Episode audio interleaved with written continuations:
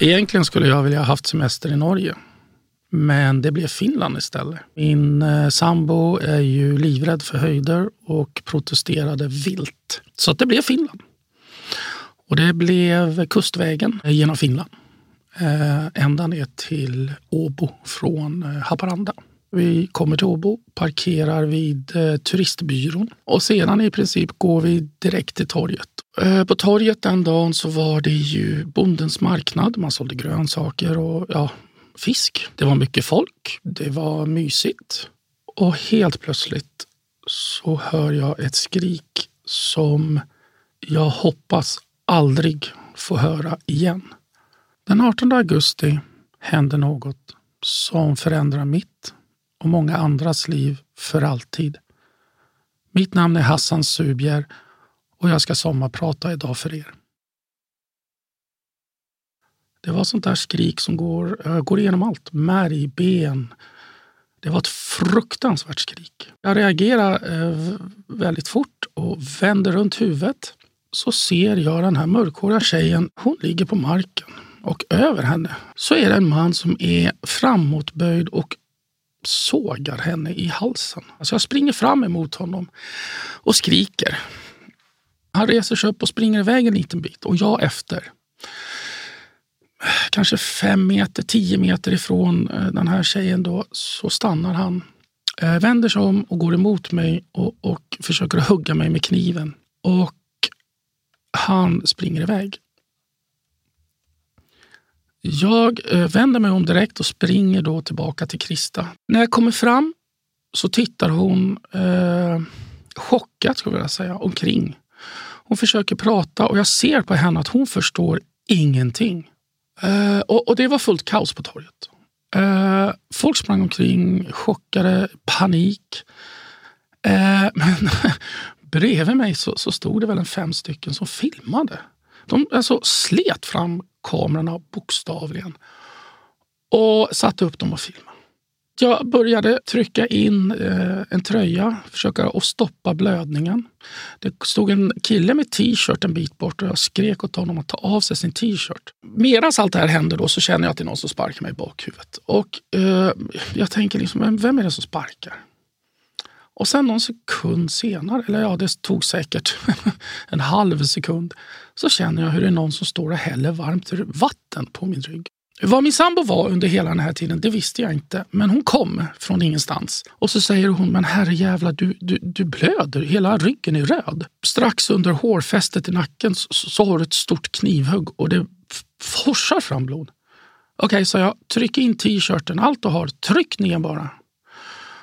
Och det gjorde hon. Och helt plötsligt så ser jag den här killen komma springande mot mig.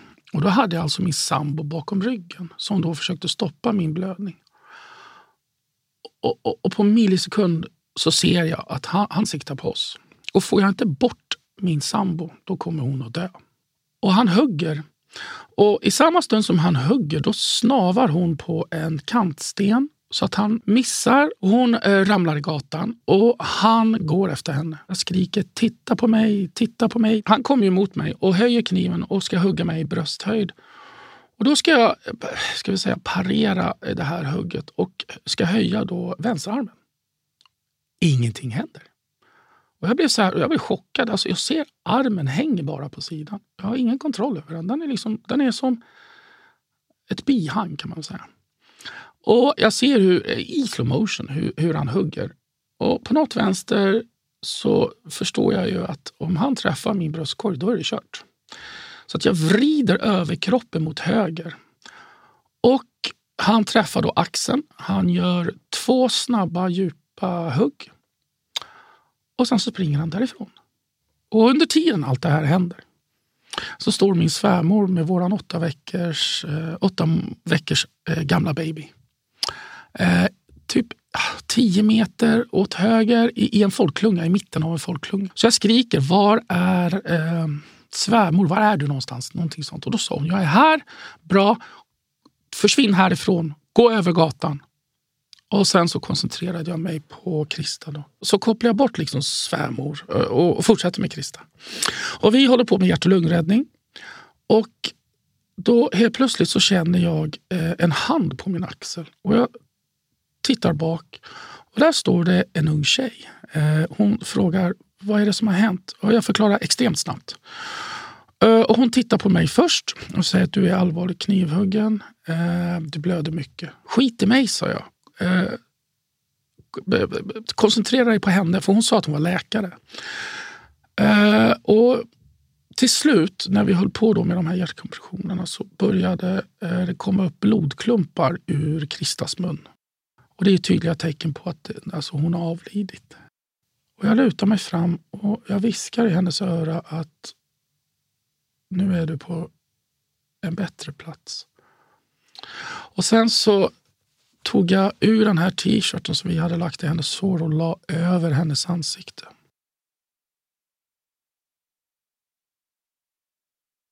Så helt plötsligt så skriker folk igen. Han, han, på finska, men jag vet inte, men jag förstår att någonting är på gång. Kommer han tillbaka?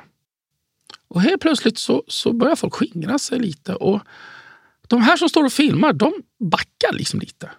Och så helt plötsligt så känner jag hur det sticker till på vänster sida om bröstet. Och jag tänker helvete, han har knivhuggit mig i bröstet. Och det första jag tänker på, shit, nu rök lungorna. Så jag tar, ett, jag tar tre djupa andetag och det kunde jag göra utan besvär. Så då tänkte jag, nej men det är bra, då kan jag fortsätta. Han har inte lyckats döda mig efter fyra knivhugg. Jag börjar ju nu se att jag sitter själv i en blodpöl så jag förstår ju att jag blöder väldigt mycket av mina knivhugg. Och då kommer det första ambulans. Så utstiger det en kille med grön hjälm. Eh, och han kommer fram, sätter sig ner på huk och frågar vad är det som har hänt. Och jag bara lyfter t-shirten på Krista. Och han tittar på henne och jag ser liksom nästan hur han blir kritvit. Och det enda han säger är Voi vittu. Och det kommer jag aldrig att glömma, hans tonläge och sättet han sa det på. Och så tittar han på mig och jag la tillbaka t-shirten och sa hur är det med dig? Och jag sitter alltså jag sitter med, på rumpan med benen framför mig och jag känner helt plötsligt hur, hur min egen puls störtdyker. Jag har aldrig åkt så fort i en ambulans kan jag tala om. Eh, det var tur att jag var fastspänd för annars skulle jag eh, varit fastlimmad i taket. Så fort gick det. Kommer in på Tyx, universitetssjukhuset i Åbo. Det kom fram en läkare. Han sa hej, vad heter du? Jag heter Hassan, sa jag. Okej. Okay. Vad har du råkat ut för? Jag bara tittade så här. Ja, knivskador, fyra stycken djupa. En i nacken, två i axeln, ett på vänster sida bröst.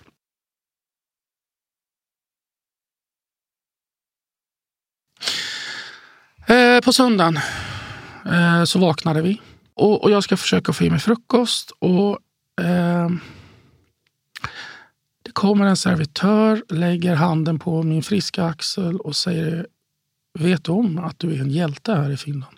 Hela världen pratar om dig. Och det hade jag ju förstått. Eh, så la han fram en tidning.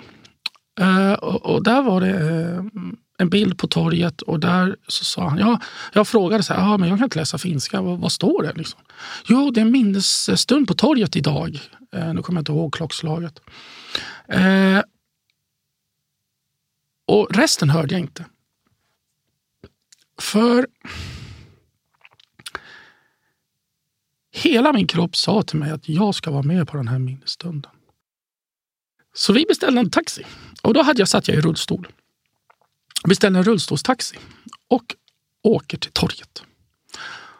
Och där är det tusentals människor. Och när de öppnar bakdörrarna på taxin då hör jag ju sorlet, alltså folk som pratar och, och sådär. Jag hör någon gråta. och Det, det, var, liksom, ja, det var en otroligt tryckt, eh, sorgsen stämning på hela torget.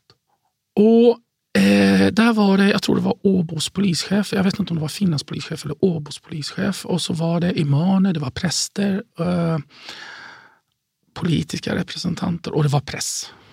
Och så får jag en fråga av eh, Svenska Aftonbladet. Och så säger han, hur känner du inför terroristen? Och då var jag bara tyst. Direkt så tänkte jag, om jag säger ett ord, då kommer han att få uppmärksamhet av mig och det kommer han aldrig att få. Så jag var bara tyst. Och den här reportern han visste inte riktigt vad han skulle göra för jag var tyst under en halv minut. Och sen så sa jag det att om jag, ens, om jag ger honom en sekund av min, eh, av min uppmärksamhet så har han vunnit. Därför är jag tyst. Så att jag blir ju någon slags nyckelperson på torget. Eh, alla kommer fram och alla kramar mig. Och folk gråter och pratar finska med mig. Och det här, alltså, nu förstod jag ju hela vidden av vad som har hänt. Eh, vad jag hade gjort. För att jag hade blivit så här, jag är ingen hjälte. Jag hade sagt till pressen, jag är ingen hjälte. Men då hade en av mina vänner då sagt till mig att ja men Hassan, om du hade stått utanför och tittat på vad du gjorde, hade inte du tyckt att den personen var en hjälte? Jo, det hade jag ju självklart. Ja, där har du svaret. Jag heter Hassan Subjer och jag är er sommarpratare idag. Jag föddes den 15 december 1971 i London eh, i ett litet samhälle som heter Dartford. Eh, man kan väl säga att det, det, är en liten förstad till London. Eh, mina föräldrar, min pappa kom från Egypten och min mamma var från England. Eh, de träffades 1959 i Paris. Eh, och jag bodde i London ett kort tag, flyttade till eh, Miami i USA. Eh, och bodde där och sen flyttade vi eh, till Sverige. Och mina föräldrar då skulle flytta tillbaka till England. Men då gick jag i gymnasiet och bestämde mig för att stanna kvar så att jag skulle slutföra min eh, hotell och restaurangutbildning och utbildade mig till kock. Min far var köksmästare på Wallenius rederierna så han var på stora oljetankers då och eh, lagade mat. Så det var väl där jag fick eh, maten ifrån. Jag tror var fyra år så kunde jag laga äggröra. och när jag var 16 så eh, bestämde sig mina föräldrar för att flytta tillbaka till England med min lillebror. Då. Och jag bodde då eh i ett radhus själv. Och eh, det gick jättebra. Jag har alltid varit vuxen vad jag är och har alltid haft ordning och reda runt omkring mig. Eh, mitt pojkrum såg inte ut som andras pojkrum. Det var alltid välstädat. Jag tvättade själv, vek mina kläder själv och, och, och städade själv. Så det var alltid ordning och reda. Och hela radhuset, det var på fyra rum, två våningar. Det var alltid välstädat. Och så eh, fyllde jag 18 år. Och eh, på den tiden då hade man då obligatorisk eh, militärtjänstgöring för alla som fyllde 18 i Sverige. Man gjorde tester då förstås för att se om vilka som skulle klara det då och var man skulle placera olika människor efter deras eh, kunskap och färdighet. Jag sa att jag ska göra lumpen ordentligt, jag ska upp till Boden. Boden hade jag hört var en av de värsta ställena man kunde göra militärtjänst på. Det ligger alltså väldigt högt upp i Sverige. Ja, alltså, jag stortrivdes. Allt var på sin plats och det var ordning och reda och det var inga konstigheter eller eh, tvetydigheter. Och eh, i slutet då, då hade ju kriget i Jugoslavien börjat. Och FN hade då bestämt att skicka ner FN-soldater. Och däribland då skulle Sverige delta. Så vi fick en förfrågan helt enkelt. Vill ni bli FN-soldater? 1990 då åker jag på min eh, första utlandstjänst. Jag eh, hade inte en tanke på vad det var jag faktiskt skulle ner till. Vi hade fått utbildning men jag hade fortfarande inte riktigt fastnat att det var faktiskt ett krig vi skulle till. Eh, vi var förväntansfulla ungdomar. Eh, vi hade egentligen inte en aning om vad som väntade oss. Eh, vi var vi var ungdomar med vapen som skulle skydda mänskligheten. Det var liksom det var det vi hade. Vi, vi allihopa, det, det var en del som såklart eh, åkte ner och skulle vara militärer. Liksom. Eh, men jag i alla fall hade ju det här med FN, då, Förenta Nationernas förbund. Och mm, e, mitt uppdrag var ju att skydda civila och oskyldiga. Men jag hade inte riktigt fattat faktiskt att det var ett krig vi skulle ner till. Så vi landar Eh, och eh, blir placerade i Tuzla. Och, och, det tog en dag så vart eh, vi beskjutna. Det åkte förbi eh, människor och sköt in på förläggningen. De var fulla. Det var det som, och då fick vi reda på att det var deras fredagsnöje. Eh, och det var faktiskt att skotten ven eh, omkring oss. Och det var, först då så fattade jag. Uh, shit, det här är ju på riktigt. Och då slog det mig så här. Fan, jag kan ju faktiskt dö här. Då, då var det helt plötsligt verklighet uh, för en 19-åring. Och då, alltså som FN-soldat i ett faktiskt krig, då får man se allt det en människa inte ska se.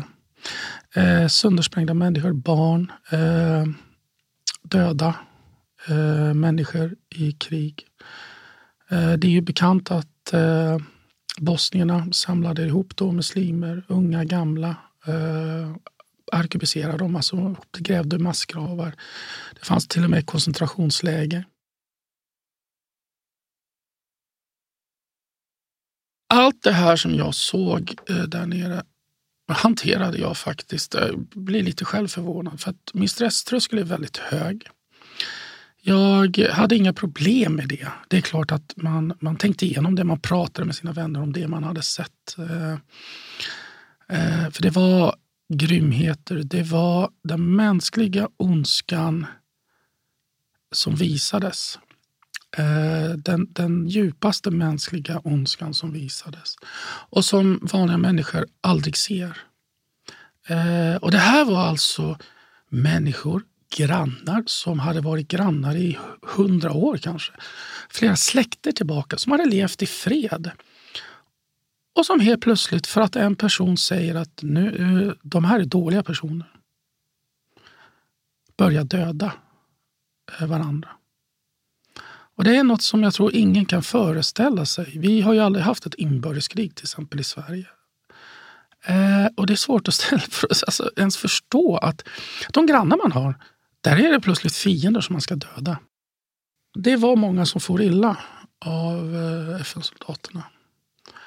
Eh, många idag, även idag, lider av svåra posttraumatiska stresssyndrom. Det är många veteraner i Sverige som tar livet av sig. Eh, det tog ett väldigt långt tag. Det var inte förrän Sverige kom med i Afghanistan som man började förstå det här med debriefing. Under krigen eh, så hade jag ju sett människor skadas fruktansvärt, eh, men överlevde. Och det här väckte i mig något sånt där. Det är helt otroligt. En människa kan ta så mycket stryk och ändå överleva. Så att jag blev eh, väldigt intresserad. Så jag bestämde mig för att utbilda mig till undersköterska. Alltså skillnaden mellan att vara soldat i ett krig och vara en privatperson i en terroristattack. Det tror många att nej, men då är man ju van. Men det är man faktiskt inte. Alltså ett, ett krig eh, där du som soldat, där är du mentalt förberedd för du vet reglerna och du vet vad som kan hända. I en terroristattack, där har du ingen vetskap om att någonting kommer att hända. Du går i din egen lilla värld, du kanske ska handla, du kanske bara är ute och promenerar på stan, du har hörlurar, du har musik. Och på en sekund så förändras hela ens världsbild. Det kan vara en bomb som briserar, folk dör omkring dig och, och, det blir ett sånt kaos och sånt, det blir för mycket intryck för hjärnan helt enkelt. Så där är man ju inte beredd. Eh, här, nu efter terroristattacken, eh, jag var ju som alla andra. Nej, det händer inte mig. Men det hände mig. Och det har ju, alltså, jag är ju skadad för resten av livet.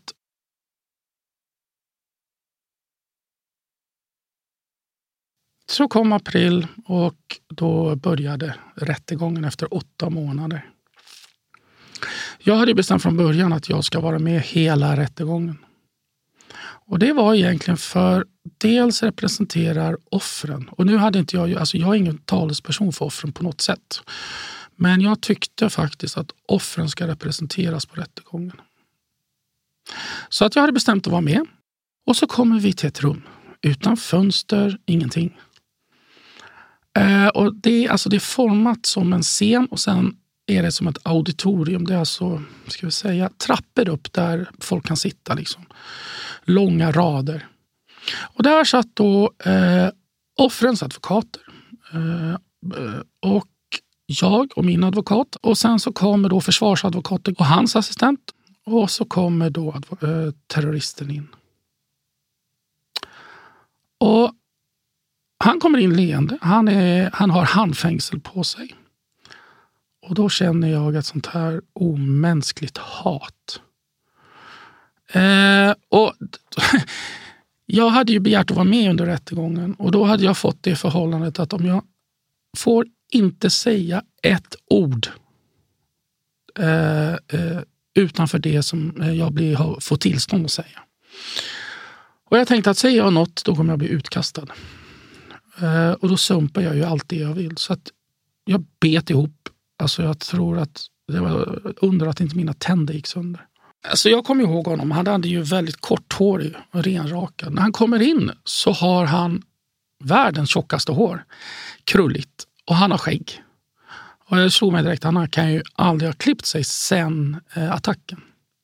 Han hade då fängelsekläder på sig, rött och ljusgrönt, cerise, ja, ljusgrönt var det nog. Eh, och ett par ekoskor. Faktiskt eh, samma, eller jag har eh, ett par liknande hemma. Han mötte min blick flera gånger. Han, eh, när pressen var inne, då låg han ju också. Eh, och det finns det ju bilder på. Groteska bilder faktiskt. Där, där, där en människa som har tagit två liv och allvarligt skadat åtta andra. Han satt och log. Han var helt oberörd. Han visade ingen som helst ånger. Eh, och när han visade de här bilderna, då, de här eh, eh obduktionsbilderna, så log han. Rättegången höll på i sex veckor. Och jag tror att det var faktiskt den tredje dagen på onsdagen där så, så vittnade jag, min sambo och eh, svärmor. Eh, och när jag skulle vittna eh, då gick jag igenom alla händelser som hade hänt. Och han satt och log. Tills det kom till Hasan. Och han vänder sig då till terroristen och säger då på arabiska att han är feg. För han gav sig bara på kvinnor. Så fort det kom en man emot honom, då vek han av. Och hans plan var ju att döda kvinnor på torget. Hans plan var att hugga av huvuden och visa upp inför övervakningskamerorna på torget. Och Hasan då riktade sig till honom och sa på arabiska att du är en, du är en, väl, du är en feg människa. Du gav dig på försvarslösa kvinnor bakifrån. Du är feg. Och terroristen fick faktiskt sitt eh, enda utbrott i rättegångssalen. Han började svära på arabiska och till slut så fick de kasta ner honom på golvet. Och nu är det så här att han har ju blivit utkastad några gånger. Och finska kriminalvårdare eh, är finska kriminalvårdare. Det är ingen diskussion. Man får en chans, sen slängs man ner på golvet, buntas ihop och bärs ut.